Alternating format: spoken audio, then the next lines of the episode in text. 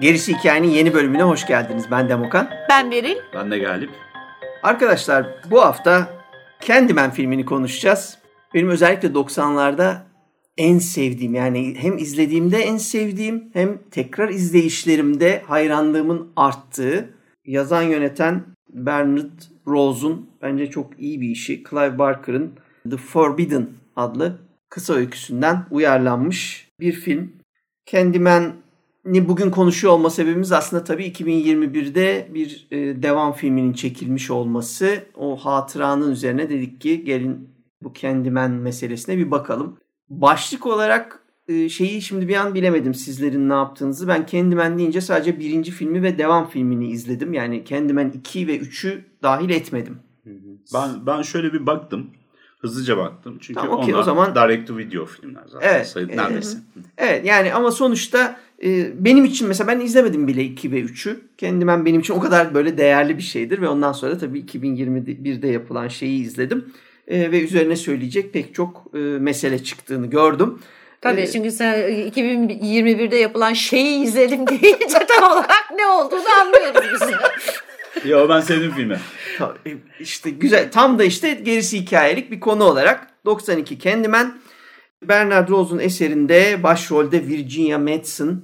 Bunu da girişe ben sıkıştırayım arkadaşlar. Filmi her izlediğimde bir daha aşık oluyorum. Ya Yani ama normal değil bir- zaten o insan yani değil. bir filmde bir insan hem karaktere bu kadar uygun olup hem bu kadar mı güzel olabilir? Yani hep çünkü ben Virginia Madsen'ı çok izledim ama hiçbir zaman mesela o gün o film çekilirken ki aurası, o gün o film çekilirken ki hali, tavrı ben bilemiyorum. Yani dediğim gibi bu, bugün izliyorum. İşte geçen izle yani ilk izlediğimde de çocuktum, aşık olmuştum.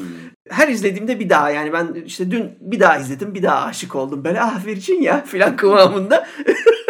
Ah, ah. gerçekten e, çok etkileyici bir performansı da e, olduğunu hani söyleyelim. Çok önemli bir film bence. Özellikle de 80'lerin bu slasher janrının bir geldiği bir nokta. Evriminin belki de hani bitti dendikten sonra e, yeni bir şekil alışının yani hani şeyin geri dönüşü gibi algılamıyorum ben e, 96'da Scream'le bir yeniden Wes Craven hani geri dönüş falan. Yok bu o değil. Bu bayağı 80'lere dahil ama 90'larda yapılmış ve kendi sıfırdan olmasa da kendi e, korku canavarını e, böyle Yaratmış. evrimleştirmiş, yaratmış çok önemli bir film.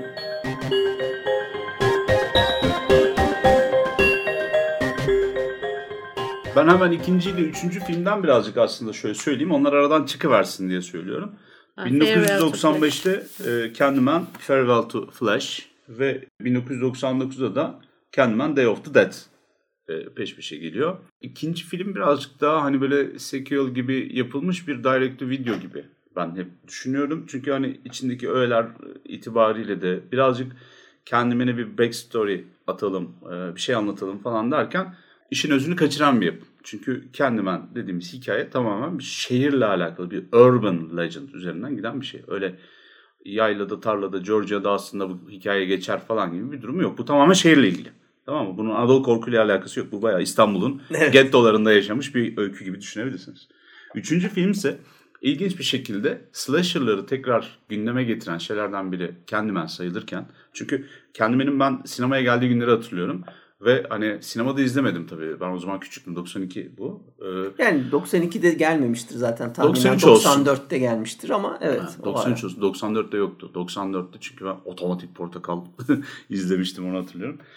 Frankenstein vardı bir de hatırlarsın 94'ün meşhur şeyi. Evet. Ee, işte hani o aralarda hani geldiğini hatırlıyorum ve e, televizyonlarda dönen tanıtımları, trailerları hatırlıyorum. Çok etkileyici. Mesela muazzam e, bir e, sesle falan da anlatılıyordu. Acayip ilgi çekiciydi. Öyle video piyasası için yapılmış alelade bir slasher değildi. İşin ilginç tarafı hani slasher'ları 90'ların başında tekrar gündeme getiren bir yapım olmasıyla beraber 96 Scream'in üzerine çekilmiş bu üçüncü film gibi görüyoruz. Çünkü hani neredeyse böyle hani bir önceki filmde Southern Gothi'ye bağlanmaya çalışılan hikaye dönüp dolaştırılıp bu sefer daha hispanik bir etkiyle beraber bir Ölülerin Günü falan zaten orada geçen. Yazar yönetmenlerden bir tanesi de gene böyle galiba. Daha e, Scream sonrası dünyada Evet. teen slasher'a yakınsamış bir yapı. Daha çok mu kontrolsüz ölüm var? Şimdi ben kontrolsüz ölüm dediğim şu. Şimdi birinci e, filmde de kontrollü ölümler. Yani e, gerektiği kadar slash var ya da ölüm var. Ama senden anladığım kadarıyla e, Day of the Dead'de tahminen daha teen slasher dediğine göre yani önüne gelen işte o onunla e, konuşuyor ölüyor bu bununla konuşuyor ölüyor gibi böyle bir durum mu var? Yani şimdi aslında bu tarz hikayelerde slasher'larda hani e, tabii ki bir daha başına teen demene gerek yok. Sonuçta hani nedense Türk kahvesi dışında bir şey bunu yapmıyoruz. Yani o zaten gençlere etki ettiği için hani slasher Evet. genci öldürür gözüyle bakılan bir durum. Fakat bu teen slasher hikayesinden özellikle Scream sonrası Neo teen slasher'da da olayın etkilediği ya da kötü şeylerin, vakaların başına geldiği kişiler genelde genç çevre. Bir öncekinde mesela neydi? Ee, sanki doktor öğrencisi gibiydi değil mi Helen? Tabii tabii doktora öğrenci. Tabii, yani tabii. graduate falan diyorlar yani oradaki Şey e, onlar akademik yani ya yapı master ya doktora Evet bilmem ya ne yani master post sonra. post ama yani graduate yani Evet, işte evet, mezun, mezun. olmuşlar Mezun, bir sonraki yani aşamada. mezuniyet sonrası. yani lisans sonrası eğitimini Kevin Williamson'ın tanımladığı bir dünyada daha çok gençlerin başına geliyor. Bu ne demek mesela? Scream'i yazmış 96'da Williamson ya da yayınlanmış. Ondan sonra yetmemiş gitmiş geçen yaz ne yaptığını biliyorum yazmış. Ondan sonra tekrar bir bakalım Scream 2-4 falan da yine onun işlerinde. Dawson's Creek'i mesela oluşturmuş. Evet, evet tabii. Yani bu doğru. hikayelerin içerisinde hani bakıp gördüğümde Williamson'ın aslında tam da 90'ların son döneminde gençleri oradaki neopunk dünyayı yakalayan hani benim de yaşıtım oldu falan dönemi tanımlayan filmler yazdığını görüyoruz. Fakülteyi yine o yazmış. Yani aslında Williamson'ın dönemiymiş bu. E tabii Williamson'ı yazıp yönettiği bir dönemde kaçınılmaz olarak da 1999 Candyman Day of the Dead'de e, tamamen oradaki şeyleri e, kullanmaya devam ediyor. Ama canavarı farklı. Scream'deki gibi değil. Eleştirisi, önerisi vesaire söylediği şeyler farklı. O nedenle Toby Todd da zaten hani buradan emekçi olduğu için biraz kendimen emekçisi. Evet evet. O güzel sesiyle. O da gelmiş katılmış. Ama tabii canavarın yapısı tamamen farklı. Gene daha gotik duruyor bu Scream'lere ya da hani geçen e, yaz ne yaptığını biliyor onlara fakülteye göre. Hadi fakülte biraz Rodriguez'in uçukluğu yüzünden daha doğaüstüdür de. Hani buradaki kendimen de geçen yüzyıl ne yaptığını biliyorum tadında bir şey olmuş aslında. Onun dışında da tabii ki bence odağımız birinci film Evet. ve son film, dördüncü film olmalı.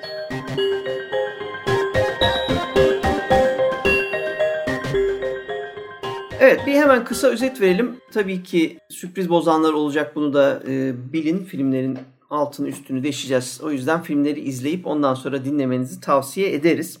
1992 Candyman'de master ya da doktora yaparken urban mitleri yani böyle şehir fantastik hikayelerini konuşulan korku hikayelerini, şehir korku hikayelerini e, toplayıp bununla ilgili tez yazmak isteyen iki tane karakterimiz var Helen'le Bernadette ve de bunlar Candyman'in hikayesini duyuyorlar. Bu hikayeye göre ayna karşısında beş kere Candyman dersen gelen bir canavar, kancalı bir adam var. e, eli kancalı ve insanları öldürüyor.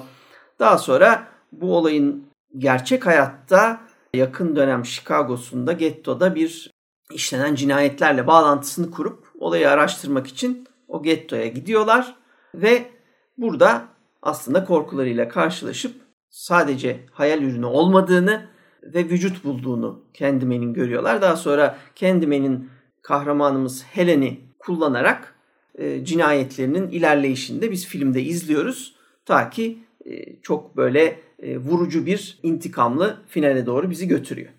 Evet şimdi bu filmin üzerine yani bu filmi seyre, bu filmi tekrardan seyrederken ve 2021 yapımını tekrardan seyrederken ve üzerine işte çalışırken kafa patlatırken fark ettim ki şehir efsanelerini e, yaptık mı yapmadık mı bir tereddütte kaldım. O kadar bölüm olunca zaten hangisini yaptık hangisini yapmadık benim gene bir liste çıkarmam gerekti. Yani liste tazelemem gerekiyor.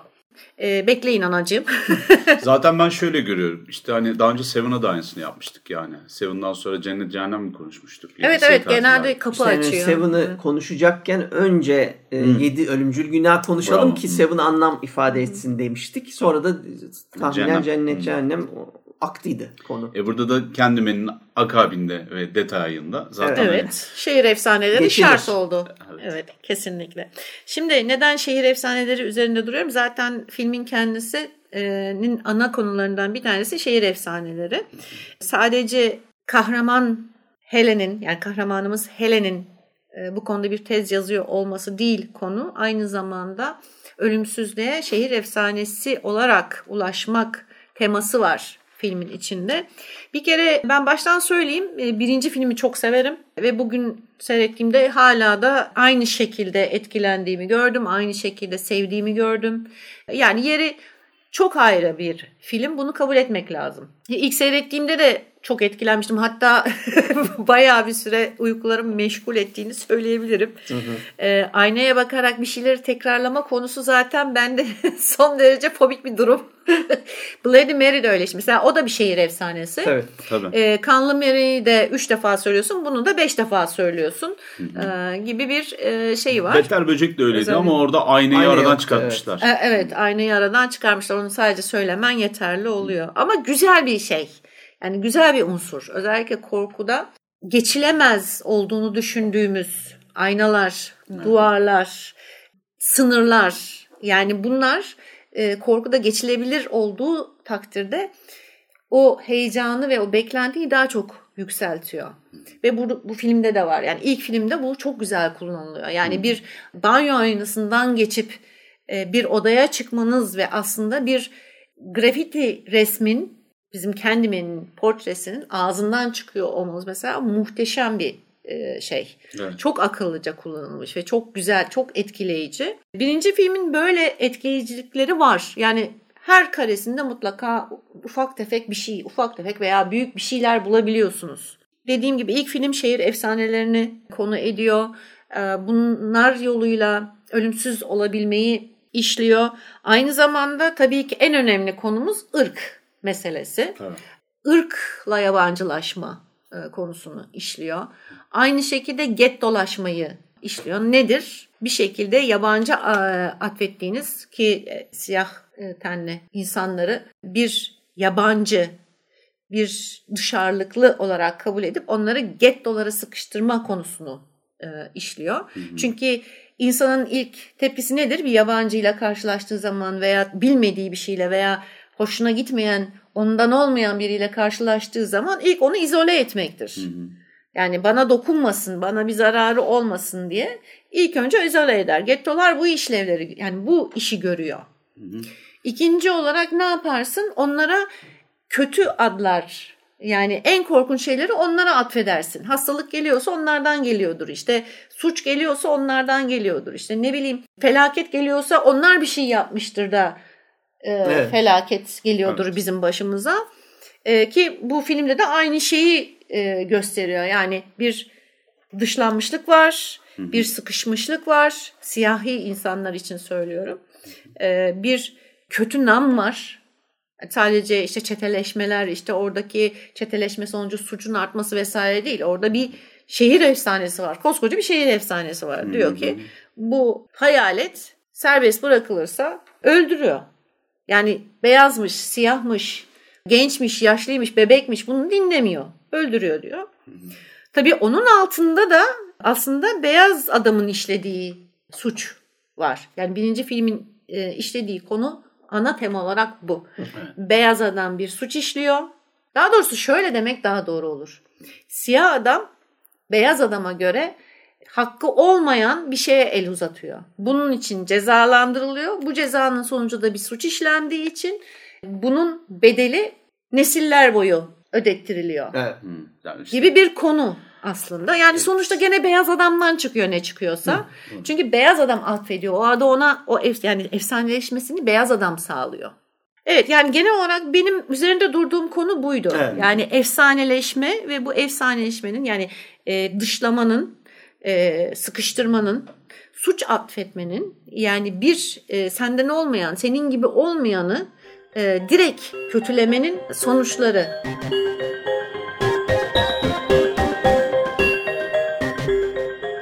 Ben kendimi çok seviyorum. Tekrar izlediğimde hatırladığımdan daha fazla sevdim gördüm. Onu da söyleyeyim. Çünkü 200 bölümdür gerisi hikaye yapıyoruz. Her şeyi kurcaladık, inceledik belki. Bugüne kadar bir bakışta görebileceğimiz her şeyi diyeyim. Çünkü şu, şu an onların alternatif ya da ikincil bağlantıları üzerinden geçişler yapıyoruz. Kendimen bizim elimizdeki en önde olan şeylerden bir tanesi. Popüler kültüre mal olmuş bir korku eseriydi. Çok da sevilen, izleyen herkesi etkilemiş bir şey. Şimdi ben kendimenin bu dev etkileyiciliği içerisinde çok önemli bir takım şeyler görüyorum ben. Öyle çok izledik, eğlendik ya da ay korkuttu birkaç gün onun tesirinden kurtulamadık bir film değil. Tabii ki böyle. Ya nasıl öyle değil? Ben işte Hayır, hiç sadece bu değil. Ayrıca bu Sadece değil, değil. diyor yani. Ya anladım geçersek Hala 5 kişi bulamayız filmi ilk Hani 92'de izleyip de ayna önünde öyle. Sıkıyorsa, sıkıyorsa Ha, söyle aman beş şekeri defa. olan diye gezer ondan Şekeri sonra. Yapma şekeri olan diye. Şimdi e, filmin inanılmaz katmanları var. Bir defa filmin DNA'sında çok malzeme var. E, Bu ne demek? Clive Barker gene insan değil, e, hayvan gibi yazmış demek oluyor. Benim Clive Barker'ı çok sevme sebeplerimden bir tanesi de adamın inanılmaz sert bir korku yazarı olması, acımasız olması değil sadece. E, aynı zamanda müthiş bir entelektüel olması. Gördüğü şeyleri de hikayesinin içerisine korkunç bir şekilde katma yeteneği olması. Bir de hiçbir şeyden sakınmıyor. E tabii Yani işte öyle yok, kim ne yok. düşünür, Ha. kim işte bir, bu tabuları deler falan filan gibi bir şeyi yok yani. Yani iyi ki dünyayı ele geçirmiş olan küresel kültürün içerisinde sadece Amerika değil. Arada Kanadalılar, arada e, İngilizler var, Britler var. Çünkü yani bir Cronenberg, bir Clive Barker olmasaydı bugün gerçekten cin slasher'dan hallice bir korku konuşabiliyor olurduk sadece.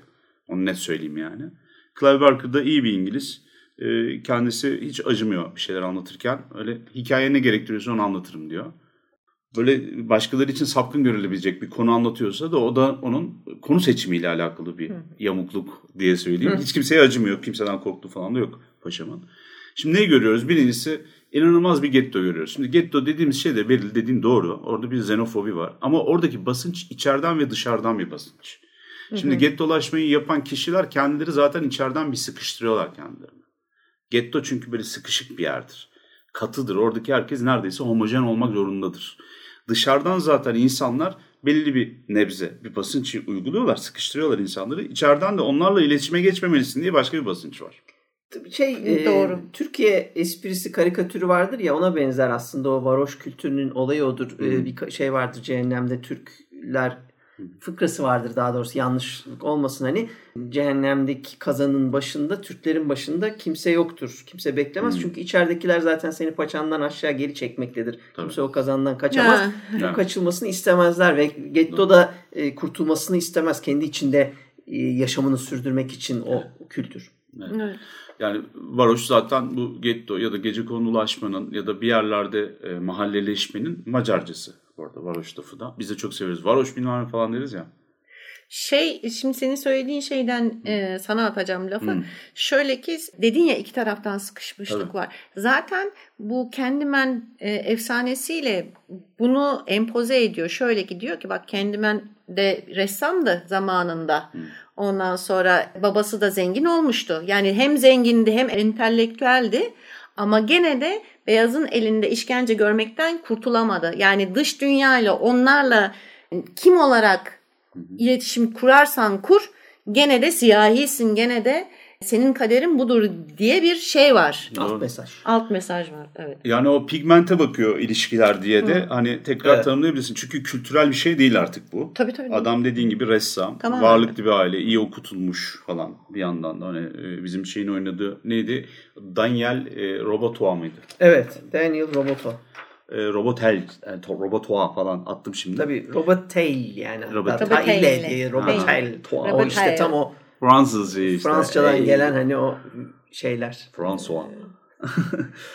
Neyse e, ön tarafta bunu görüyoruz ama bir tarafta arka tarafta daha güzel bir şey var. Bakın e, bu hikayenin içerisinde doğrudan hani ırkı, cinsi, e, boyu, posu neye benzediği öykünün içerisinde The Forbidden hikayesinde geçmiyor kendimin. Kendimin bir zenci olarak anlatılması özellikle 90'ların başında bu Afrikanizm bir hareket var. Bu Hello Afrika'nın falan da dünyaya yayıldı. O şarkılarla falan geçti. İşte e, iki tane büyük isyan oluyor galiba baskıların üzerine 90'ların başında. Evet. 90'ların ilk yarısında böyle bir şey var. Afrika hareketi var. O arada getirip metodik olarak oraya yerleştiriyorlar. Aslında Clive Barker'ın anlattığı hikaye, ben de bunun İngilizcesini okudum. Daha önce bir kısım başlamıştım, bitirmemiştim öyküyü. Ama daha sonra bu şey için bir gözden geçirdim, okudum. The Forbidden öyküsü İngiltere'de geçiyor ve geçiyor. grafiti üzerinden geçiyor. Şimdi grafiti dediğimiz şey modern bir memorat biçimi. Buradaki grafitilere dönelim. Orada anlatılan şey grafitiler üzerinde bir araştırma, bir tez yazılıyor. Yani doğrudan bir şehir hikayesi yok. Helen'in peşine düştü. Ondan sonra bu e, filme geçildiğinde ilginçleştirip şehir hikayeleri ve e, bu urban legendlar konuşulmaya başlanıyor. Şimdi bana sorarsanız bu e, memorat bunlar. Hı hı. Ve köy yerinde ya da coğrafyanın başka yerinde değil de şehirler gibi şahsına münasır bir topluluk biçiminin içerisine geçtiği için özellikle varoşlardan derlendiği için gettolarda ayrıca kıymetli bir anlatı tipine geliyor. Şimdi bu da yeni değil.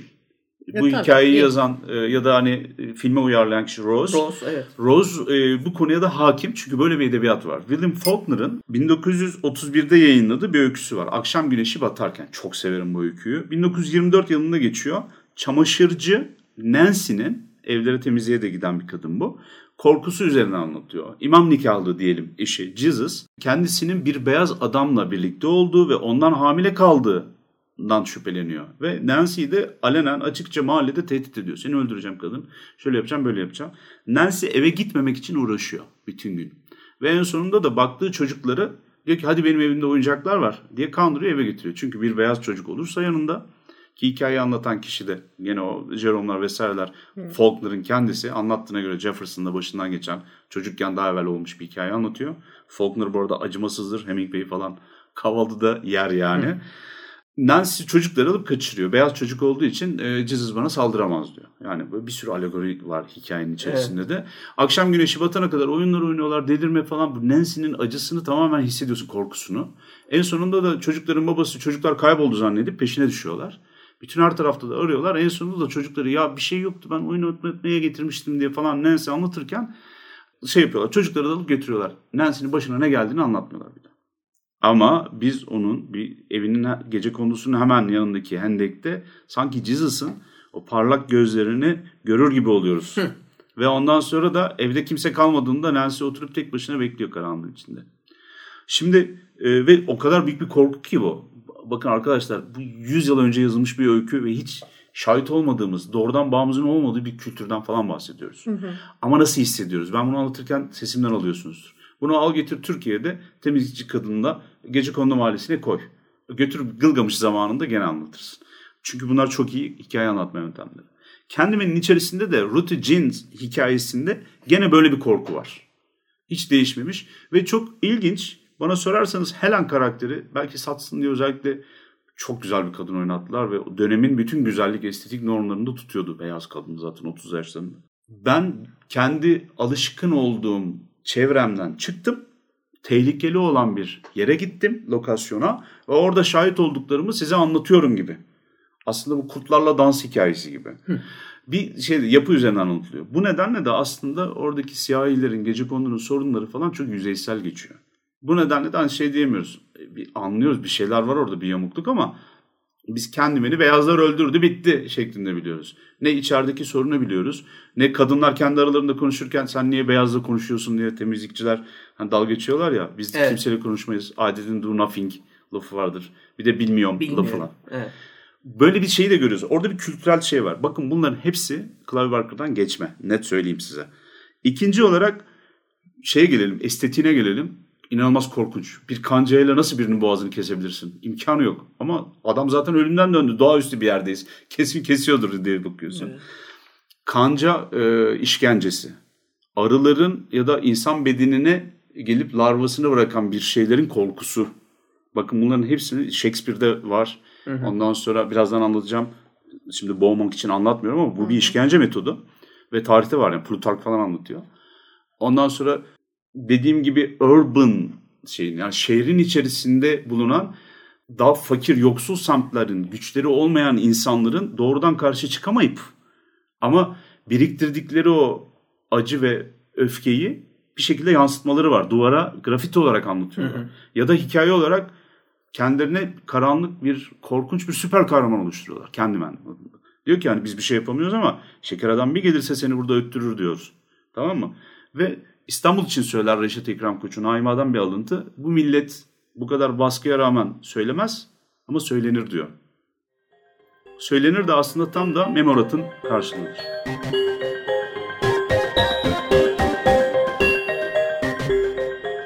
İşin alt metnine ve işte arkada anlatılanlara gelmeden ben önce bir kere sinema tarafından bir kısaca girmek istiyorum. Bu film benim görüşüme göre Bernard Rose'un aslında ustalık e, eseri ve yani ne öncesinde ne sonrasında yani bu noktaya bir daha gelmiyor. Bir daha bu, bu, bu o çizgiyi yani korusa da e, daha üstüne çıkamıyor bence. Ve bunun için kullandığı malzeme de işte Liverpool'da yazılmış aslında beyazlar için bir yandan da hani yazılmış bir hikayenin kaldırılıp e, Chicago'ya getirilip 90'lar Chicago'suna yerleştirilmesi. Şimdi bir kere jenerik o dönem için yanılmıyorsam bir ilk e, 90 derece yukarıdan böyle tanrı gözü dedikleri bir bakış açısıyla filmimiz bu şekilde başlıyor. Bu bakış açısı yani işte helikopterden yavaş yavaş şehri yukarıdan bir plan olarak görüyoruz. Ee, dikdörtgenler ve e, onu kesen çizgiler. Ve bu çizgiler hareket ediyorlar ve büyük bir şehir merkezinden zaten sanki bir nehir gibi akan asfaltla beraber işte yayılarak aslında gettoya yöneliyor. Hatta bir aşama daha var ki bir nehir de geçiyoruz arada. Gerçek bir nehir de var. Onun üzerinden köprüyle geçiyoruz filan. Şimdi burada bir zaten bir tanımlama var. Yani nereden neredeyiz? Nereden başlıyoruz ve nereye gidiyoruz diyen bir jeneriğimiz var elimizde daha dakika bir. Bence bir kere zaten iz, ilk izlediğinde ya da işte konuyu bilmiyorsan filan zor a, anlamayacağın ama hissedeceğin bir şeyden bahsediyoruz. Bu sinemanın anlatım dilinin ustalıklarından ve yani hani güçlerinden biridir. Doğrudan sınırı koyuyor değil mi orada?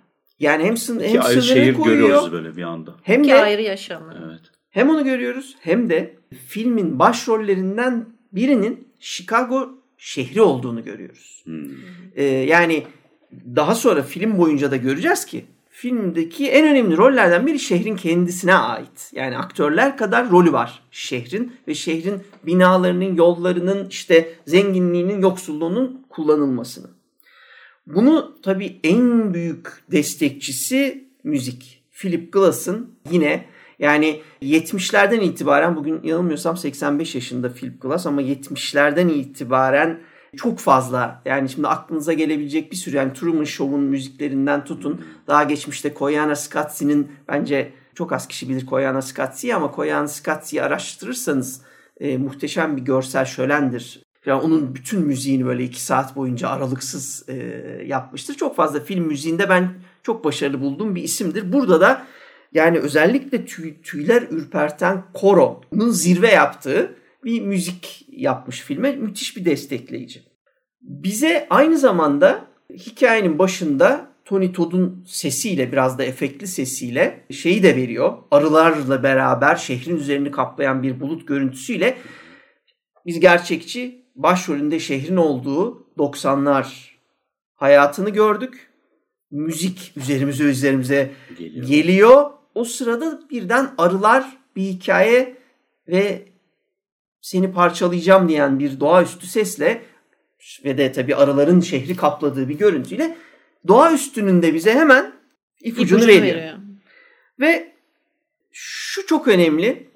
Bu filmde o güne kadar işte slasher'ı konuştuk zaten. Slasher'ın en önemli özelliklerinden biri bugüne en başarısızca bence en kötü aktarılan kalan kısmı da maalesef jump scare'dır. Evet. Ee, çok artık kötü kullanılıyor artık. Ay artık zıplayamıyorsun ki. Evet, artık yani sürekli böyle yukarıda havada kalıyorsun. evet, Mesela evet. bu film bütün bu duyguları bize verdikten sonra karakterlerimizi tanıtıyor, üniversiteyi gösteriyor, sonra gettoya götürüyor vesaire vesaire. Bütün bu olayı, efsaneyi bizim algılamamızı sağlayıp arkadaşlar ilk jump scare için bizi 16 dakika bekletiyor. Ve 16 dakika sonra o jump scare geldiğinde gerçekten yani o yatak yatakta kocası üstüne atladığında e, hepimiz beraberce koltuklarımda ben her izleyişte zıplıyorum. Yani ona hazırlanmak mümkün değil. Çünkü zaten atmosferin içine müzikti, görüntüydü vesaireydi. Girmişsin, işi bitiriyor. Evet. Bu sırada da hani bu görsellik daha bunun üzerine söylenecek çok şeyimiz var. İşte o özellikle grafitiyi mesela vurucu saniyelik görüntülerle araya girerek karakterin gerçek dünya ile hayal dünyası arasında nerede olduğunu bilemediği o anları da çok güzel İliş tanımlıyor. Evet. Yani o duvar, duvardaki delik, orada çizimler ve kadının iç dünyasına bunun yansımaları. Evet. Sonra sinemacılığın zirvesi meselelerden biri de şudur. Şeye dikkat edin.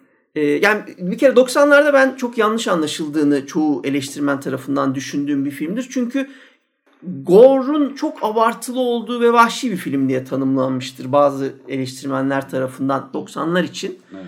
Fakat çok aslında hatalı. fakat izler yani zaten izlerken hatalı şöyle hatalı bir kere gerçekçi değil. Bir cinayet haricinde hiçbir cinayet e, gösterilmiyor. Sadece biz after efekt sonrasını görüyoruz. Olay olduktan sonra Gore'u görüyoruz. Aa, sadece bir tane cinayeti canlı görüyoruz. O da yani bu, bugünün standartlarında zaten çok gore değil. Evet. Ama ve lakin anlatıldığı zaman en korkunç cinayetler karakterlerin yüzüne hafif böyle zoom yaparken anlatılıyor. Mesela onun etkileyiciliği yani şeyin hikayesi Daniel Robitaille'in hikayesi mesela yani 1890'larda elinin kesilip işte arılara e, sokturulup ondan sonra ateşte yakılması hikayesi anlatılırken biz Virginia Madsen'ın e, sanki sessiz sinema döneminden e, gelen o gözlere vurulan ışıkla e, sigara içerken dinlerken olayı biz Virginia Madsen'ın güzelim yüzünü seyrediyoruz. Ve oraya böyle tatlı böyle hafif bir zoom var. Bu sırada biz bu korkunç hikayeyi dinliyoruz. O hikaye bizim gözümüzün önünde canlanıyor. Evet. Yani hiçbir şeye ihtiyaç yok. Gerçekten hiçbir şeye ihtiyaç yok. Biz Galib'in demin söylediği çok önemli. Hangi dönem? 92'de tam işte Los Angeles ayaklanmalarının olduğu dönem. Ve o döneme yapılan atıf belli. Ortada getto var. Polis güvenilmez olan beyaz adam ve gettoda zenci, yoksul insanlar var. Oraya üniversiteden araştırma yapmak için dışarıdan birileri geliyor ve onlara karşı demin dediğim gibi Galib'in de belirttiği gibi güvensizlik var. Polis misin? İlk soru bu. Polis değilsen bile beyaz adam, beyaz kadın buraya sadece bir şeyler istemeye gelir, almaya gelir. Yani uyuşturucu alır, başka bir, bir şey alır, satar. Ha, evet. Bu, bunlar birebir gösteriliyor ve bir noktada şu demin yine kaçırılmaması gereken bence Virginia Madsen evet melaike bir güzellik e, objesi olarak orada fakat bizim diğer karakterlerimiz de çok güzel. Yani Getto'da yaşamıyor. Bernadette yine bir zenci arkadaşı. Güzel bir kadın şeye giriyoruz zaten Vanessa Williams e, ana karakterlerden biri Annie Marie McCoy'u oynuyor. Mesela o da çok güzel bir kadın. Yani orada bir estetik bir anlayış olduğunu da hiçbir şey en önemli özelliği bence bu sinematik anlamda da hikaye anlatımı anlamında da hiçbir şey kör göze parmak gitmeyen çok özel e, bizlerde de bu duyguyu yaratmasının sebebi bu anlatım dili olan bir film.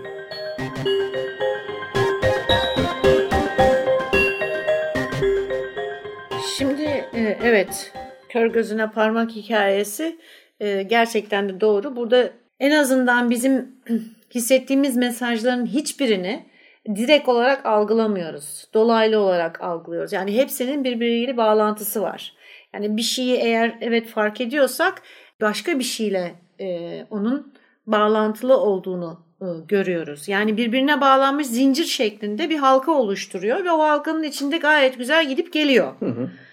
E, fakat 2021 e, kendimen için onu söyleyemeyeceğiz. Neyse ona geleceğiz zaten. Evet. E, yani hiç kimse kusura bakmasın gerçekten de e, uyuklamama az kaldıydı filmde. Şimdi bir de şey konusu var. Dedik ya doğaüstü. Burada iki tane doğaüstü element kullanılmış, unsur kullanılmış. Bunlardan bir tanesi reenkarnasyon. Hı hı. E, ikincisi ise daha önce söylediğim gibi ölümsüzlüğü yakalamak. Yani adının anılmasıyla korku veya sevgi veya saygı hiçbiri fark etmiyor. Herhangi bir duyguyla nesiller sonrası hala adın anılıyorsa ölümsüzsün demektir. E, bu ben şeyi de e, hatırlatıyor bana onu söyleyip çıkayım. E, aslında Peter Pan'ı da bir atıf olduğunu ben düşünüyorum. Peter Pan'daki çünkü periler de sadece adları anılırsa e, varlar, inanılırlarsa varlar ve hani eğer periler yok dersen her dediğinde bir peri ölüyor hikayesi vardır. Burada da e, şeker adamımızın e, an, şeyi e, yani ana, ana motivasyonu sen bana inanmadın. Ha, o yüzden yok olacak. Evet aynen öyle. Sen bana inanmadığın için geldim ben diyor. Yani aslında inanmış olsaydı belki de gelmeyecekti ama. Bu da ilginç mesela bak bu gene Clive Barker'ın iyi yazdığı şeyler. Bir o girişteki hani diyor ki bana diyorlar ki işte masum kanı döküyorum ama diyor kan başka ne içindir ki dökülmek dışında diyor. Mesela o girişte Toby Todd'un Abi de onun sesi yüksek. Öyle söyleyeyim. Evet. O herif zaten mağarada konuşuyormuş gibi ekolu ses. Evet evet. Bir de çok iyi bir numaraydı. Kendimen ne zaman konuşsa herkesten daha yüksek konu sesi tamam mı? Hissediyorsun. Bir de bir neden araya girdim? Kendimenin bir şey var, alıntısı var. Hani ben diyor duvarda yazılan, çizilen şeyim diyor. Ya da hani sınıfta milletin fısıldadığı şeyim diyor. Ve diyor bunların hiçbiri diyor hiçbir şey değildir diyor. Bunların hepsi hiçbir şey değildir eğer diyor ben kendimi kanıtlamazsam. O halde gidelim ve bir, bir masum öldürelim falan diye söylüyor. Evet. Yani o zaten hani bilinen, edilen, etrafta görünen bir şey ve nam için yaşıyor. Nam için, bravo. Reenkarnasyon dedik ki şimdi orada özel bir durum var. Şöyle ki Robert Hale hakkı olmadığı düşünülen bir şeye el uzatıyor. Ne oluyor? Aşık oluyor. Beyaz bir kadın aşık, aşık oluyor. oluyor ve kadın hamile kalıyor. Ve kadın hamile kalıyor. Burada tabii ki ırkların karışması ve e, başka bir canavarın doğması korkusu hmm. var. Çünkü beyaz adam için karışık ırktan melez doğacak bir çocuk canavar yani orada bir canavar olarak Evet, evet ırkçılığın ne kadar yüksek olduğunu hissediyoruz. Aynı şekilde hissediyoruz. Ee, tabii haksız yere yani masum şekilde ölmek hikayesi vardır. Bu çok eski bir hikaye. Hmm. Ee, bütün intikamcı ruh anlatılarında aslında bu geçerlidir. Masum bir şekilde öldürülen insan intikamcı ruh olarak geri döner. Yani bunu Çin efsanelerinde de görürsünüz, Avrupa efsanelerinde de görürsünüz. Hatta işte Amerika antik uygarlıklarında da görebilirsiniz. Yani dünyanın her tarafında bu anlatı vardır ve burada da bu anlatı kullanılıyor aslında. Hı hı. Yani sen haksız yere masumken birini öldürdün ve onu hem eşinden hem çocuğundan ettin. Şimdi bu hem intikamını alacak bu ruh hem de kadınının ve çocuğunun peşine düşecek. Şimdi bu filmin içinde zaten bunların ikisini de görüyorsun. Bir kadını olarak sonunda anlıyorsun ki aslında Helen onun torunu belki. 1800 hayır torunu falan değil. Reenkarnasyon Helen. Ha, pardon. Helen e, sevdiği kadının reenkarnasyonu. Evet. Ha, Tabii Şahı orada çok ben. matrak bir şekilde şey var gerçekten. Orada 1900... bunları söylemiyor da yani ha, ama hamile kaldık kısmını Sendin o diyor işte evet. ve biz ha. duvar resmine bakıyoruz. Aynı kadınmış meğersem gibi bir e, eşleştirme yapıyor. Tıpkı şeydeki gibi 1992'deki yine aynı sene yapılan Bram Stoker Dracula filminde de onun çok altı çizilir ya. Evet. Dracula'nın e, Mina'nın Mina şeyi oldu. yine e, reenkarnasyondur. Hı hı. E, ikinci olarak çocuk mesela çocuk da doğmamış çocuğu aslında onu sembolize ediyor ve şey... kendi mirasını aktarmak istiyor çocuk yoluyla aslında. Hmm. Biz bunu ne zaman anlıyoruz tabii? Hani orada bir sezdiriyor fakat e, belki de 2021'deki filmin en güzel şeyi buydu. Yani en e, altını çizdiği şey buydu. Orada çocuk kurtuldu ama burada mirası devraldı hmm. meselesi. Yani oradaki çocuğu kaçırmasının başka bir amacı yok aslında. Orada kendi mirasını aktarmak istiyor ki efsanesi yürüsün. E, Helen'i de zaten kendine eş olarak aldığı için aynı mirası paylaşıyor. Ki filmin sonunda zaten Helen'in de aynı şekilde bir Bloody Mary'e dönüştüğünü görüyoruz. Doğru doğru. Yani reenkarnasyon aslında bu hikayede çok önemli yer tutuyor. Sonraki şey için de, sequel için de e, önemli yer tutuyor. Bir şey sormak istiyorum. Bu Hı. filmde ben atladım herhalde. Kızın hamile kaldığı geçiyor muydu? Tabii evet. tabii. Daniel Robotu'nun hani ona aşık oldular bilmem tabii, ne falan. Aşık oldular tabii. ve çocuk Vardı bir çocuk var. yani. Tabii. yani tabii, tabii. Hamile kalıyor onun üzerine. Ama çocuğun öyle ortaya konuşulmuyor çıkıyor. tabii. tabii. O konuşulmuyor da. Konuşulmuyor. Ben sanki ikinci filmde onu uyduruyorlar. Yok. Yok. yok.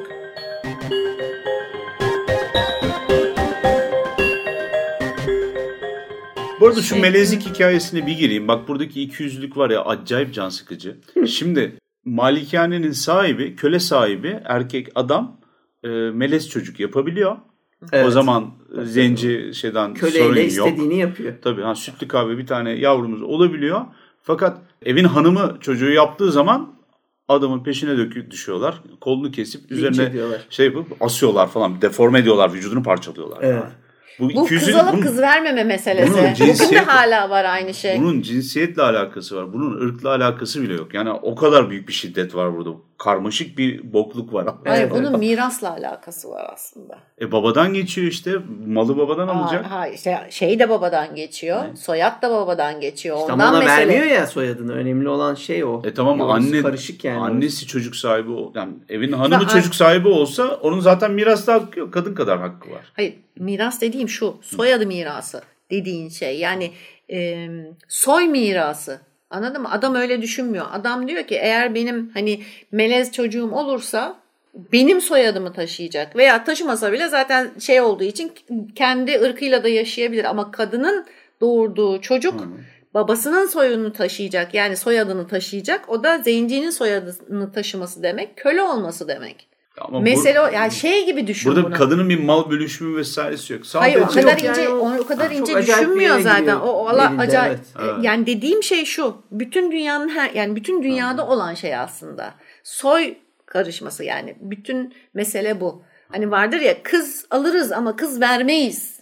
meselesi. Tamam bu erkeklik işte. E tamam işte Ha, erkek erkek mı? üstünlüğünün Evet, Evet, işte onu diyorum. patriarşi Ha, bravo. işte onu diyorum patriarşi yani şey e, orada adam onu kabullenemiyor. Çünkü e, başka bir erkeğin egemenliğini kabul etmek zorunda o Bravo. zaman. Aynen. Güç Evet. elinden gidiyormuş gibi. Evet, evet, Soyadı evet, değil, evet, soyun soyadı- kendisi gidiyor. Soyun kendisi gidiyor. Evet. Ya bir de tabii kendi soyundan olan biriyle onun ana tarafından kardeş olma ihtimali. Saçma sapan, evet, evet, yani. Bu arada hani istediği kadar Soy karışması işte Hmm. yani aslında ana Hani soy mesele- buradan karışır ama buradan karıştırmayalım diyor. Bu Evet. tam patriarkinin iki yüzlülüğü. Rezillik, bu, tamam evet. evet. Tabii tabii canım işte şey e, hükmetme meselesi veya e, baskın olma meselesi. Evet. Yani gen, soyun baskınlığı diyelim. Bir de mal bölüşmemeyi hep konuşuruz ya. Söylüyoruz kendi Hmm. kız kardeşleriyle evlenen yöneticiler şunlar bunlar falan gibi. Mal nasıl bir malsa artık böyle insanların mülk.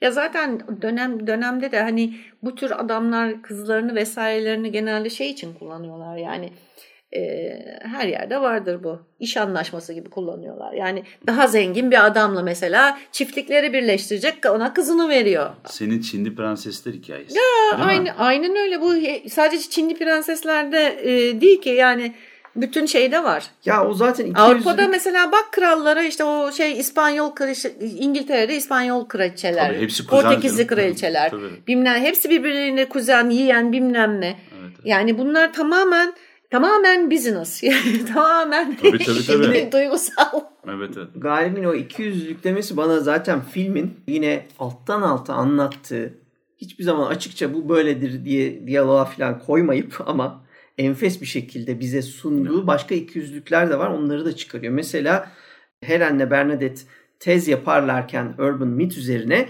Helen'in kocası profesör olan e, Trevor'ın e, bunun dersini vermeye başlaması ile aslında şeyi üstünlüğü ele geçirme çabası var. Yani doğru. üniversitede Urban Myth dersi veriyor. Hem erkek hem profesör olarak hoca otorite figürü. Ve burada biz şimdi erkek kadın çatışmasına da e, atıf yapıldığını görüyoruz. İster istemez çok net bir şekilde ha dur bunlar bunu yapacak. Çünkü yani orası çok problematik. Orada akademinin içinde eğer siz bir araştırma yapıyorsanız ve öğrencilerden Urban Myth öğrenmeye çalışıyorsanız aynı anda hocanız konunun dersini verip size bunlar ne hepsi hayal ya falan diyorsa mesela araştırmayı bozarsınız. Ama bu derleme yapıyor Helen Tamam mı? Aslında bir çeşit şey sabotaj. söylüyorum. Sabotaj bu. Derleme yapıyor. Derlemeyi alacağı kişilere hoca dersi vererek onlara istemedikleri bir önyargı yüklüyor. Hmm. Ve o önyargı yüzünden o çocuklar o anlatacakları devamında bu araştırmaya sağlayacakları malzeme bozuluyor. Doğru. Buralara Bernadette'le da konuşan var. sarışın çocuk. Sarışın oğlan, Değil mi? tabii. Birebir bu var. Tam bunlar İçki gösteriliyor. masasındaki muhabbetini diyorsun. Şarap içerlerken Tabii ki. işte o şeyin anlatıldığı işte demin dediğim Kızları ezmeye Virginia- çalışan e, şeyler var böyle. Tabii, tabii. 40'lı yaşlarında. e, Virginia. Madsen'ın işte o yüzüne zoom yapılan sahne o. Hmm. E, hikayeyi anlatan. Şimdi bize orada çok orada çok fazla atıf var yine.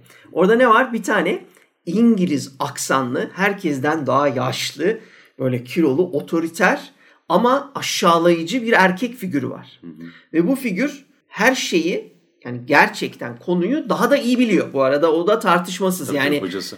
şeyin bilmediği hocası e, değil ya. Hocası. Hocası Hayır, ha. Hoca hoca. hoca. Hı hı. Şeyin bilmediği Virginia Madsen'ın bütün e, şeyiyle iddiasıyla sizi gömeceğim diyen o e, ayrıca yani feminist yaklaşım da çok net burada güçlü kadınlar otoyolda durup işte mesela gitmeden tartışıyorlar bu olayı bilselerdi kocamla işte bu hocam e, hmm. şeye giderler Kocamla mi? hocam. Aynen. Evet evet. Cabrini Green'e bunlar girebilirler miydi? Hayır giremezlerdi. Korkarlardı. Biz giriyoruz falan diye bir atılımcı tavır var. O sırada kahkahalarla ama işte bir gece önce şeyi anlatmış.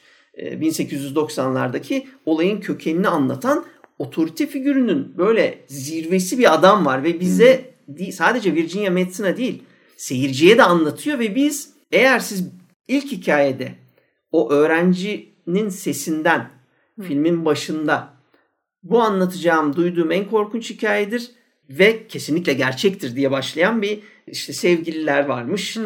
Bambaşka bir eyalette aynaya beş kere sevişmekten önce şey söylemişler. Kendi ben demişler. Kadın kızı ve bakıcılığını yaptığı çocuğu öldürmüş. Öbür oğlan da delirmiş.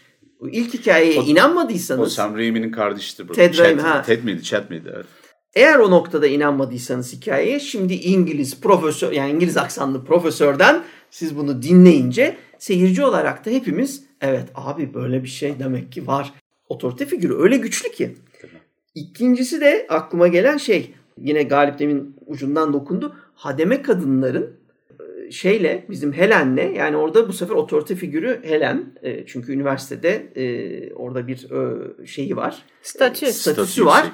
Onların ona hikayeyi anlattıkları andaki ilişki ve bunun birebir şahitlik hikayesi olarak aslında bir cinayeti anlatması ama kesinlikle sonunda ben bilmem diye bitirdikleri için kendimene özünde bağlayan Helen oluyor. Yani hikayeyi, Hı. gerçek cinayeti Kendimenle, kendimenle bağlayıp aslında şeye gitmeye, e, Cabrini Green toplu konutlarına gitmeye karar veren de Helen ve bunu tamamen sinemayla yapıyorlar. Hiçbir e, şey yok arkadaşlar. Hiçbir Diye, kimse diyalogla bunları bize anlatmıyor. Biz bunları görüyoruz, izliyoruz, anlıyoruz. Motivasyonu aslında diyalogla yaratıyorlar ama. Hoca böyle konuştuğu evet. için tepeden Kız da kızıyor diyor ki Tabii. biz Bak, biz bunları yeneceğiz diyor var. yolda giderlerken. Bu arada çok hakikaten de feminist bir film bir anlamda. Tabii Çünkü ki. iki kadın kendi aralarında Behtel testinden geçiyor. Kendi aralarında e, erkekler dışında bir şey konuşuyorlar. Bir dertleri Hatta var. Hatta üstünlüklerini konuşuyorlar. Evet.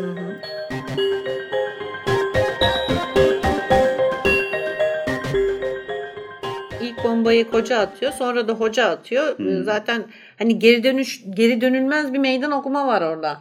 Ya ezmeye çalışıyorlar. O kadar yaygın meydan ki. okumayı kabul etme durumu. Kesinlikle. Aradan ve... geçmiş kaç? 30 yıl değil mi? Tabii. Hiçbir şey değişmemiş. Hala bugün gidin e, aynen, akademisyen aynen. masasına aynen. aynı numara dönüyordur. Ve unutmadan söyleyeyim Cabrini Green'e gidiyorlar. Burada da Bernadette'in tabii şeyi unutmuyoruz. Bernadette'le birlikte gidiyorlar ama en çok korkan Bernadette işte yanına şeyler almış. Fısfıslar mısfıslar. korumak için e, söyle e, adını. Şey biber gazı. Biber gazı işte elektrikli şok, bilmem şok, şok aleti falan almış böyle. E, çünkü orada e, şeyler var. E, gang çeteler. var, çeteler var. Ondan sonra fakat ortama giren tek beyaz kadın Helen ve bu hikaye sırasında herkes bunlara güvensiz polis misiniz vesaire diye ba- ba- davranmaya başladığında tam o noktada biz filmin o noktasında bariz bir şekilde hem ırk çatışmasını iyice artık yani hikaye olmaktan çıkıyor. Birebir olay olarak görmeye başlıyoruz. Halkın polisle o anda çatışıyor olmasını işte o LA hmm. e, şeyini orada görüyoruz. Güvensizliği ve tabii ki ama şey sadece yani ne derler söylenti olarak güvensizlik veya his olarak güvensizlik işte, değil. Birebir polisi çağırmışlar ve hani polisi çağırdıklarını ve e, polisin gelmediğini anlatan bir şey var. Ademe kadınlardan biri söylüyor zaten. İşlenmiş bir cinayet var. Tam da oraya geliyordum işte zaten. Hı. Bizim kahramanımız oraya gidip az sonra şiddet görünce beyaz bir kadın şiddet gördüğü için 5 dakika sonra polis geldiğinde de zaten bütün bu meseleyi açıkça anlamış oluyoruz. Yine dediğim gibi böyle izlerken anlıyoruz. Zaten şey ne diyor? Şeyin bakış açısını da unutmayalım. Helen'in o noktada an entire community starts attributing the daily horrors of their lives to a mythical figure Yani bir koca topluluk bütün o günlük korkularını hayatları boyunca gün boyunca yaşadıkları korkuları mitik bir canavara, bir yaratığa e, dayandırıyorlar, atfediyorlar diyerekten tamamen filmin en başında o God e, bakış Ha, açısı kuş dedik ya bakışı, tepeden kuş evet. bakışı bak, bakarak böyle bir cümle sarf ediyor. Biz orada biz şeyin hem Helen'in durumunu görüyoruz hem Evet. toplumun. Bu bu hikaye aynı zamanda yani en azından Robert Hall'ın e, hikayesi aynı zamanda bir güzel ve çirkin hikayesi. Hı hı. Tabii. Kö- Sonu kötü biten tabii. Öyle Evet. söylemek lazım. Sonu kötü biten güzel ve çirkin hikayesi. Ee, şeyi çok güzel yani folklorik motifleri kullanırken e, efsanelerle onları iç içe sokması, iç içe geçirmesi e, güzel bence. Bir de modern bir hale getirmiş aslında bu eski modern imkansız hale, aşk. evet. Çünkü hani Siirt'in dağlarında uçan kuşu vuranla e, Rabatul'ün e, buluştuğu ortak noktası olan şey ikisinin de babalarla, kayınpederlerle anlaşamıyor olması. Evet. Yani birinde Malabadi Köprüsü, diğerinde Kendimen oluyor. Şimdi buradaki hikayenin bu genel geçerli ya da şeyi her yere uygun olması rahatsız edici. Yani gerçekten o yüzden üst bir hikaye olduğunu inanıyorum ben bunu. Biz bunu okumadık bu arada söyleyeyim. Ee, Kan kitapları Türkiye'de 3 cilt basıldı. Bu 5. cildin sondan bir önceki öyküsü olması lazım. Ben de İngilizcesi var. Ay yeniden basılsa çok iyi olur valla. Clive Barker satmıyor diye kalıyor ve Clive Barker'ın bence e, kan kitapları basılmalı. Hı hı. Güzelce çevirmeli. Bir öncekine Doz Körpe 3 cilt çevirmişti. Bilmiyorum gene İteki falan e, kesin planlar dahilindedir. Onlar bir şey yapıyordur ama o 5-6 cildi görsek harika olurdu. Şimdi e, genel geçerlik değil de dünya çapında bütün insanları yakalayan bir hikaye var. O da değişmiyor demek ki. Bunun da pigmentle, ırkla, şunla bununla alakası yok. Kültürle de çok az buluşuyor. Daha çok sınıfsal bir mesele. Çünkü Helen'e baktığımız zaman şehirli, e, böyle varsıl, orta sınıf bir kadın göçle gelmiş, yoksun, e, emekçi insanların bulunduğu daha geri kalmış mahallelere gidip hikaye derliyor. Evet. Memorat İş, topluyor. işçi sınıfıyla da aslında yapılabilirdi bu. Ya bugün getir Türkiye'de çalışır hikaye.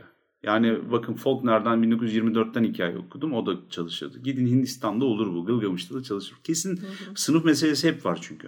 E, Ve bunun yakaladığı, hoş olduğu bir iki tane yer var. Onlardan bir tanesi bu. İkincisi şimdi gettonun bir örselenme davası da var. Yani ilk önce insanları yaşadıkları yerde ya böyle defakto olarak gidip yerleştikleri bizdeki çok güzel kelime gece kondu. Tamam mı? Kimse onlara gidip kon demiyor ve akşamdan sabaha gerçekleştiriliyor. Yani o getto varoş falan zaman içinde oluşur bunlar. Ama gece kondu mahallesinin başlangıç noktası gerçekten gidip e, arazilerin gasp edilmesi üzerine ev yapılması demek. Başlangıç noktası. Bizde mesela sosyal konuta çeviremediler çünkü bizimkiler çok çakal. 80'lerde 90'larda bu işler konuşulduğunda ya da 70'lerdeki kooperatif adımları esnasında ne yazık ki fakir insanlar toplu konutların içerisinden sosyal konutlar adı altında devletin sağladığı fayda şeyden faydalanamadılar. Hoş faydalananlar ne yaptı? O da ayrı konu. Amerika'da, Fransa'da, Çin'de. Tabii ayrıca e, bizde olmadığı için mesela toplu konut bizde daha Orta işçi ve seviye. orta sınıfa e, ithaf edilen bir şeye dönüştü. Ya. Yani hiçbir zaman Onu diyordum. şeye Toki işte. ha yani sonra son bu 2000'lerin e, ikinci yarısında yani 2010'lardan sonra e, o gece konuları yıkıp bazı toplu konutlara yerleştirmeler işte bu şehirsel dönüşüm o bize anca 2010'lardan sonra geldi. Şimdi mesela başka bir örnek söyleyeceğim. Hani e, evet hani fakir insanlara vesaire dediğin gibi işçi ve memur sınıfına uygulanan bir uygulama şöyle ki lojman meselesi. Yani e, asker lojmanları ondan sonra işte Memur. petro, petrokimya işte firmalarının sağladığı e, lojmanlar ki ben biliyorsun lojmanlara yakın büyüdüm. Lojmanlarla neredeyse iç içe büyüdük. İçinde büyüdük hatta diyebiliriz. Ee, yani orada da aynı şey var. Bak onu da söylemek lazım. Lojman içinden, loj- lojman dışından diye bir mesele vardır. ya Olmaz mı? getto işte. işte aynen öyle. E halk çevresi yani, telle çevrildi değil mi? e, aynen, İşte o kadar basit. aynen. Oraya şeyle giriyorsun. Yani mesela e, benim babam şeyde çalışıyordu. Petkim'de çalışıyordu. E, biz mesela lojmanda oturmuyorduk. Babam sonra Ali Ağa tarafına geçtikten sonra lojmana geçti. Biz lojmanda oturmuyorduk. Deniz kenarına çok yakın işte bir çok da güzel bir daireydi. Böyle deniz ayaklar altında falan filan vesaire. E, ama hani benim babam e, firmada çalıştığı halde, firmada mühendis olduğu halde ben ancak kimlikle girebiliyordum oraya. Evet.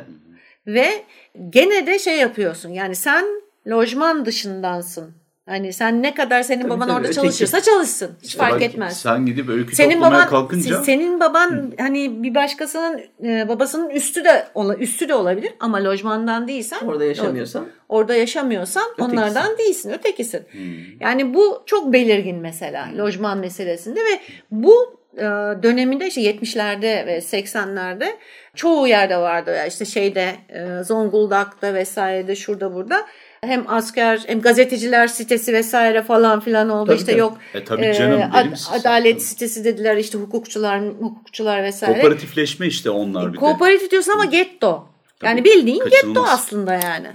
Ama işte şimdi getto dediğimiz şey buradaki getto daha çok gece kondu Tabii, baroş Ben- yani onun Evet. karşılığı. Tabii tabii canım yani ben şey anladım bizdeki yansıması o. Evet. Doğru.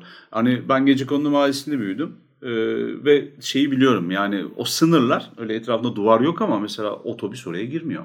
Neden girmiyor? Hani çok tehlikeli olduğu için değil. Güzergah hiçbir Görmüyor şekilde oraya bile. uğramıyor. Anladın mı? Görmüyor bile o Tabii. yolu görmüyor şey. Mahallenin çeperinde sınırında e, bir iki durak oluyor. E5'in ya Hmm. da ana arterleri kesen yerlerde. Hani oralarda inip biliyorsun. Ben E, oraya kadar inmek zorundasın ama. Ya tabii canım hani sınırla buluşacaksın. Dedin ya sen kapıdan geçiyorsun E, tabii, falan. tabii, tabii. Belediye aynı tanımıyor şey. ya işte o Belediye sınır tanımıyor. tanımıyor, yani. İşte Oraya bakın. asfaltı dökmüyor. Burada anlatılan da o. Ee, ölüm hikayesi anlatılırken tam söylediğin gibi gece kondu içinden olanlar gece kondu içinden olmayan birine hikaye anlatırken bir yerde tutuyorlar. Ya da hani böyle anlatmayı keyifli buluyor da olabilirler.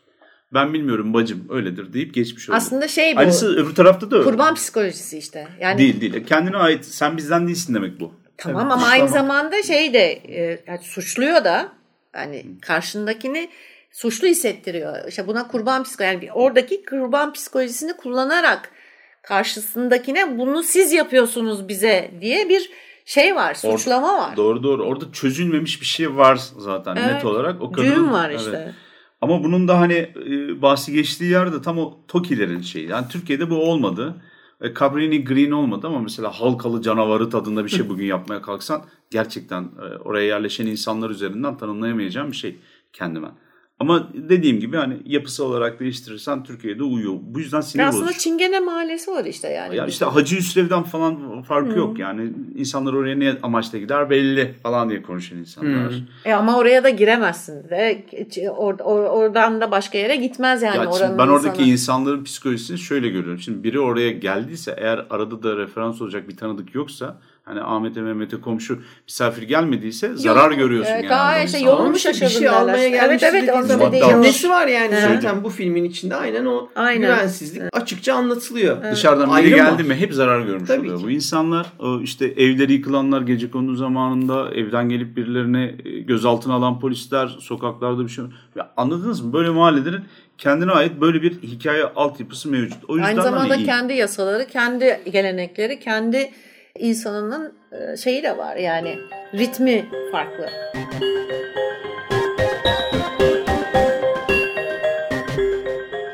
Bir de şey de ekleyeyim. Hadi konu değişsin birazcık. Helen'in artık Candyman'in ininde. Onun hani bir tabut yok ortada ama sunağın üzerine yaptığı Yatmış. sahne var ya hani bayağı Drakula'ydı mesela. Yüzde yüz. Drakula'nın kitaptaki Drakula sahnesiydi. O da bu Jonathan Harker'da aşağı iner Drakula gündüz vakti şekerleme yaparken görür ya böyle orada. Bir anda gözünü açar Drakula. Ne yapıyorsunuz oğlum?" falan diye böyle konuşamadan bakışlarıyla yer onu falan. Şey de öyle, öpücük meselesi de öyle.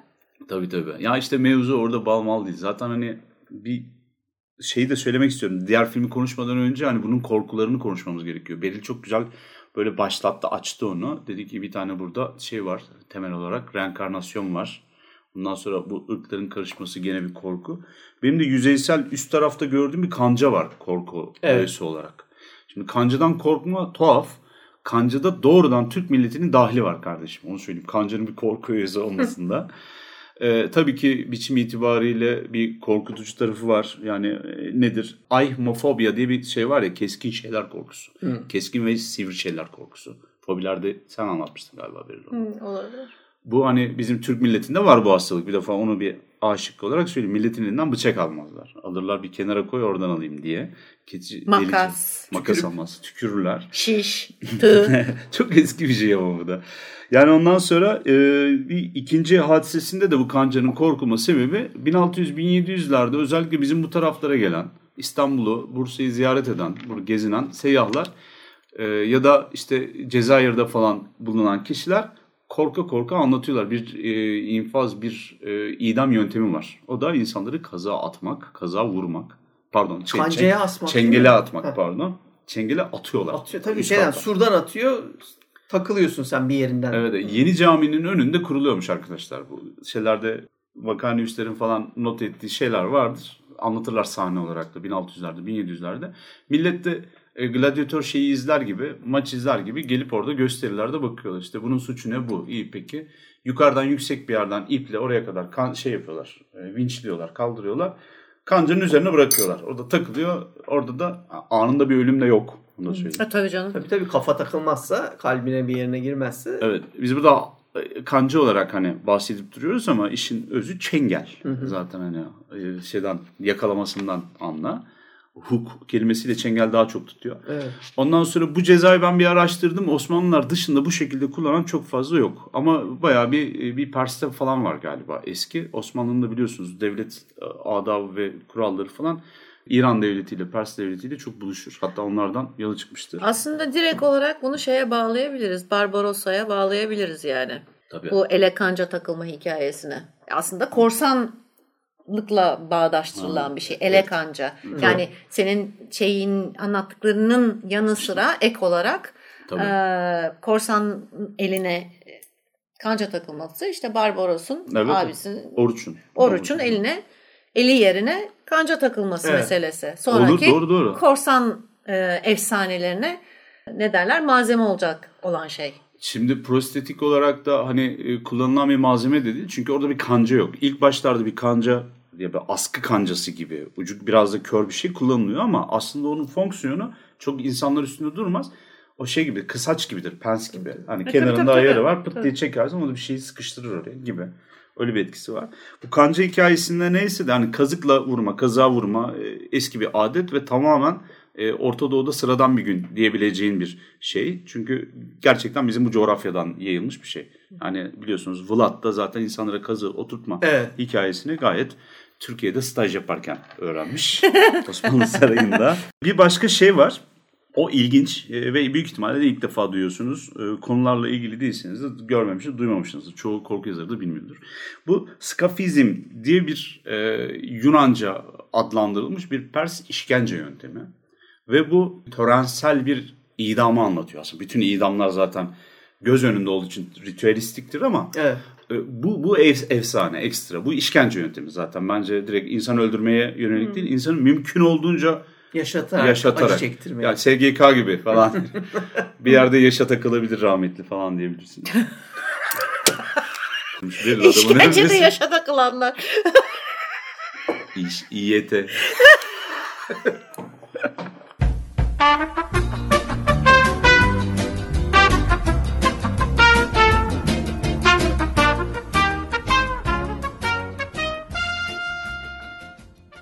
Şimdi Plutark'ın anlattığına göre 10 binlerin dönüşüne de hani benim anlatıp duruyorum çok sevdiğim kitabı. Ee, geçen bir bahis var o da şu. Abisi Artaxerxes'e kafa tutan genç Sirüs, Sirüş e, yenildiği zaman e, Babil'deki savaşta onu öldüren bir tane askere abisi tarafından yani Artaxerxes tarafından kendi ordusundaki kendi askerine verilen bir ceza var. O da hani sen benim kardeşimi niye öldürdün diye. Çünkü kardeşler birbiriyle savaşmıyormuş gibi. Hani öldürmeyip getirecektin bana demeye çalışıyor. Neyse bizim talihsiz askerimiz Mitridates de e, bu meşhur o zamana göre meşhur olan skafizmle cezalandırılıyor. Bunun manası iki tane teknenin arasına sıkıştırılmak. Teknelenmek belki bir yerde. İki tane tıpatıp birbirinin aynısı olan tekneyi alıyorlar. Ve bir insanın tam bunun ortasına koyuyorlar. Yani tekne sandviçi gibi bir şey oluyor. Kafalar, eller ve bacaklar sadece dışarıya çıkıyor.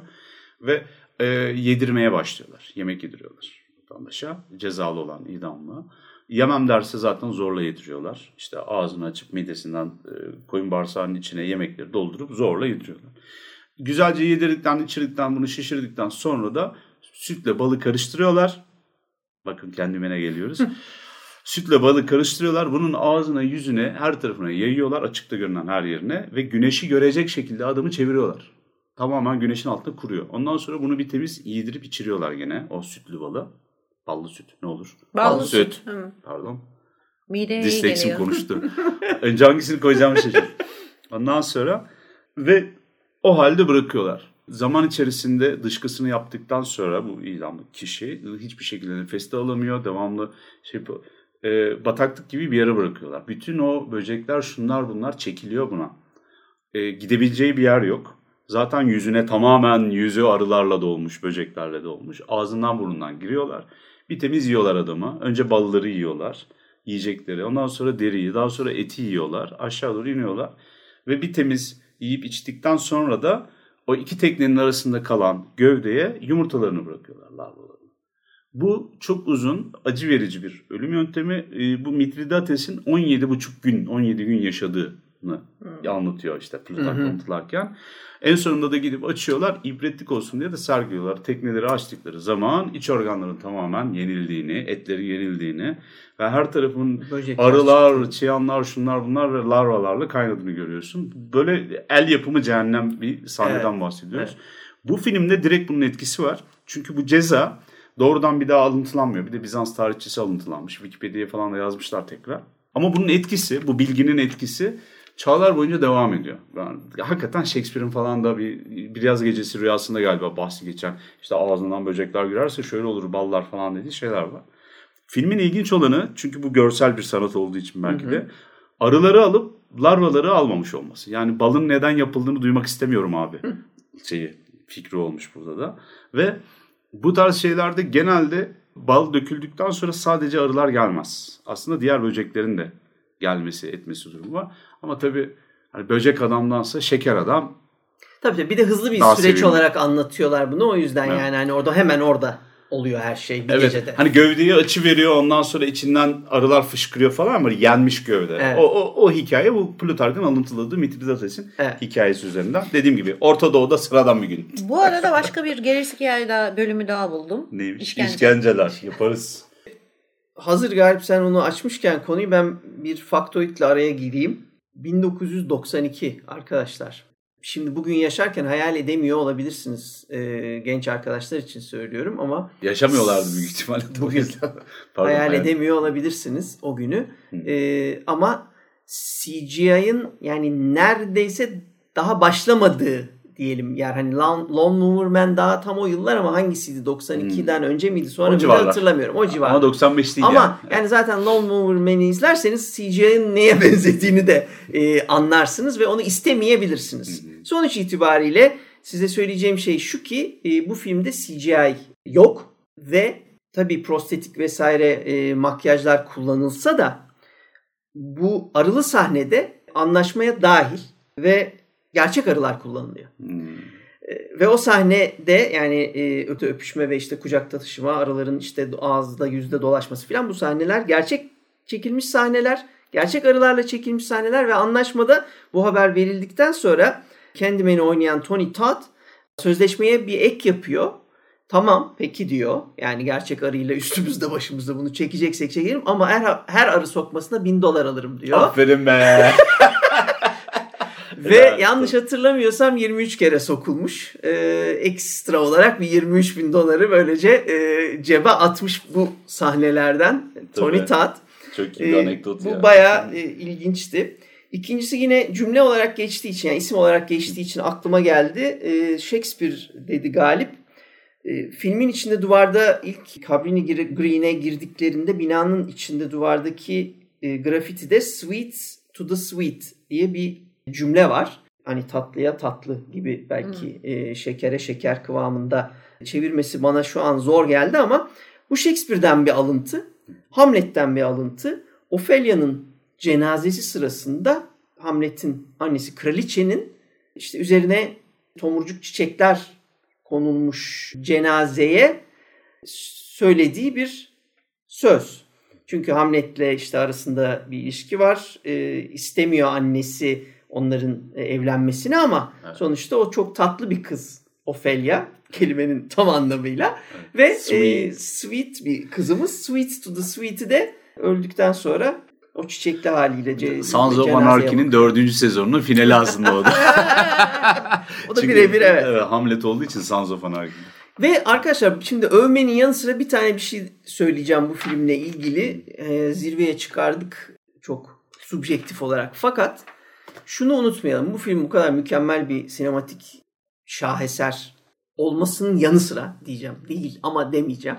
Olmasının yanı sıra eksik değil mi ya? Eksik. Eksikler tonla. Hikayede hissettiğimiz pek çok e, boşluk var. Fakat burada işte fakat önemli oluyor. İyi film yaptığınızda bazı filmlerde bu olan bir şeydir.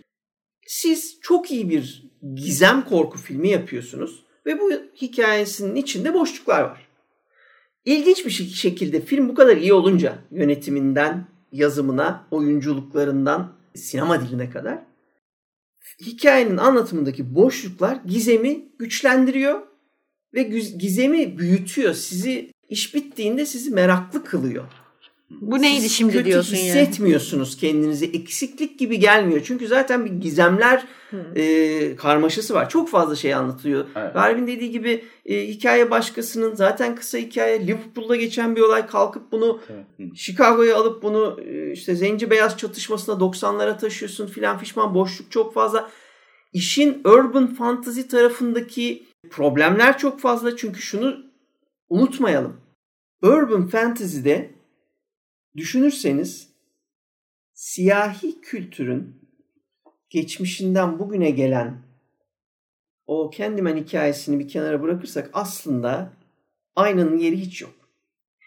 Şimdi aynayı başka bir yerden alıyoruz. Ayna korkusu hiçbir çağda yani o siyahilerin aynaları olan bir hayat e, geçmiş hikayesi, gettoda aynanın önemi falan bunlar gerçekten beyaz adamın korkuları. Evet. Orada bir mix var. O Liverpool'dan gelen o hikayenin belki de ben e, öyküyü ben okumadım ama evet. ben mesela orada bir çatışma olduğunu da hissediyorum. Ama Urban Legend'ı karıştırıyorsun. İşte Bloody Mary'i alıyorsun. Hı hı. E, oraya ekliyorsun. Duvardan geçen adam sözünü aynaya bağlıyorsun. E, ve mesela sende böyle çatışmalar çıkarıyor. Yani hani ya ne alakası var? Onun böyle aynalı olmaz yani kendimen aynaya. Başka yolu mu yok kardeşim? Ama e, hikaye öyleydi. Hadi o zaman tutalım gibi mesela evet. ben duygularda hissettiğim eksiklikleri yok mu? Hmm. Var. Yani bunları da e, söylemekte fayda var bence. Ama e, bu şey yapmıyor. E, azaltmıyor. Gizemi yükseltiyor. Bence en önemli yanı filmin o gizemin hep zirvede tutulması. Evet. Ve en sonunda da bütün bu şeyde bak bütün bu ıı, ayrımcılığı biz kemiklerimize, iliğimize kadar hissettikten sonra bu çok büyük sürpriz bozan spoiler. Ya doğaüstü ırkçılığı ırkçılığı takmıyor arkadaşlar. Bu filmin sonunda beş kere aynaya kendimen dediğinde gelen bir canavar var. O canavar öldükten sonra kahramanımız Helen de yanarak öldükten sonra kocası yaz sürecinde aynaya bakıp karısının adını hani ah Helen ah hatırlayarak anılarını ben nasıl yaptım ah ne hatalıydım filan derken aynaya bakarak beş kere Helen diyor. Bu sefer filmin sonunda Helen geliyor. Yani yani sadece bir zenci canavarı yarattık da biz o geldi değil. Helen aslında birebir kendimene dönüşmüş oluyor. Beyaz sarışın o güzel kadınımız artık sarışın değil. Artık yanmış bir canavar olarak kancasıyla beraber çünkü mezara kancayı da atıyorlar. Şeyler. Rengi toplumu diye geliyorlar böyle. Tabii hani hep beraber sırada geliyorlar. ekipçe geliyorlar. Atıyor. Ve Aslında... sonuçta dediğim gibi yani şeye dönüşüyor. Ee, bir sonraki gelecek olan süreçte bizim 2021'deki olayda göreceğimiz gibi böyle ırkçılığı anlatacağım derken ırkçı olan bir metin değil bu. Bayağı bildiğin doğaüstünün umurunda değil.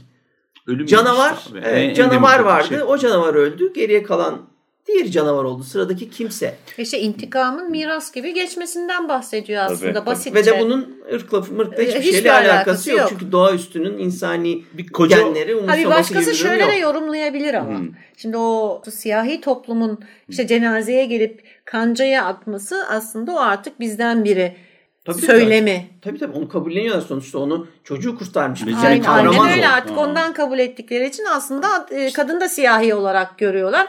Ama dediğin gibi doğaüstünün hiç öyle renkle Ayrım. renkle bir ayrımı yok. Ee, Ve bunu çok kaliteli bir direkt şekilde olarak anlatıyor. aynen öyle intikamı şey olarak geçiriyor. Çünkü Kocasının- kocası da onu bırakıyor. Evet kocasının e, ilk iki tane Helen'i yanlışlıkla son üç tane Helen'i de böyle hani hadi üçüncü Helen de bir yarı uyanık diyeyim ama son iki tanesini bilinçli olarak kadın dirilsin diye Böyle istiyor işte istiyor. o çünkü İsteyerek söylemesi davası var. Ah Helen, Helen, Helen derken ulan kaç tane acaba, söyledik ha. şimdi gelmesin falan gibisinden. Helen gelmesin gibi duruyoruz. değil bence işte Gelsin İstiyor, diye. istiyor. Diyor Evet, evet. yani? Ağlıyor diyor ki ben diyor ki Ah diyor, gittim hata gene yaptım bir hani. başka öğrencimle birlikteyim ve bir ölen kadımdan karımdan 10 yıl daha e, genç Tabii model bir yani. daha hani lüzumsuz- Birebir aynılar çünkü abi o da sarışın o da şey o da öğrenci falan. Evet. Belli ki orada bir profesör ben hata yaptım derken gelmiş. orada da müthiş bir intikamla gerçekten şeyi döngüyü tamamlıyor bence. Evet, hikaye Ee, tamamlanıyor. Başladığı gibi bitiyor. Evet. Bu hafta inanmayanı perişan eden bir e,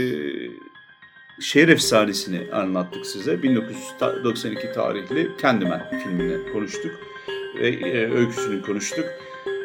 Önümüzdeki hafta yani bir sonraki bölümde Candyman 2021 filmini yani dördüncü filmi konuşarak kaldığımız yerden bu Candyman sagasına devam edeceğiz. Bizi dinlediğiniz için teşekkürler.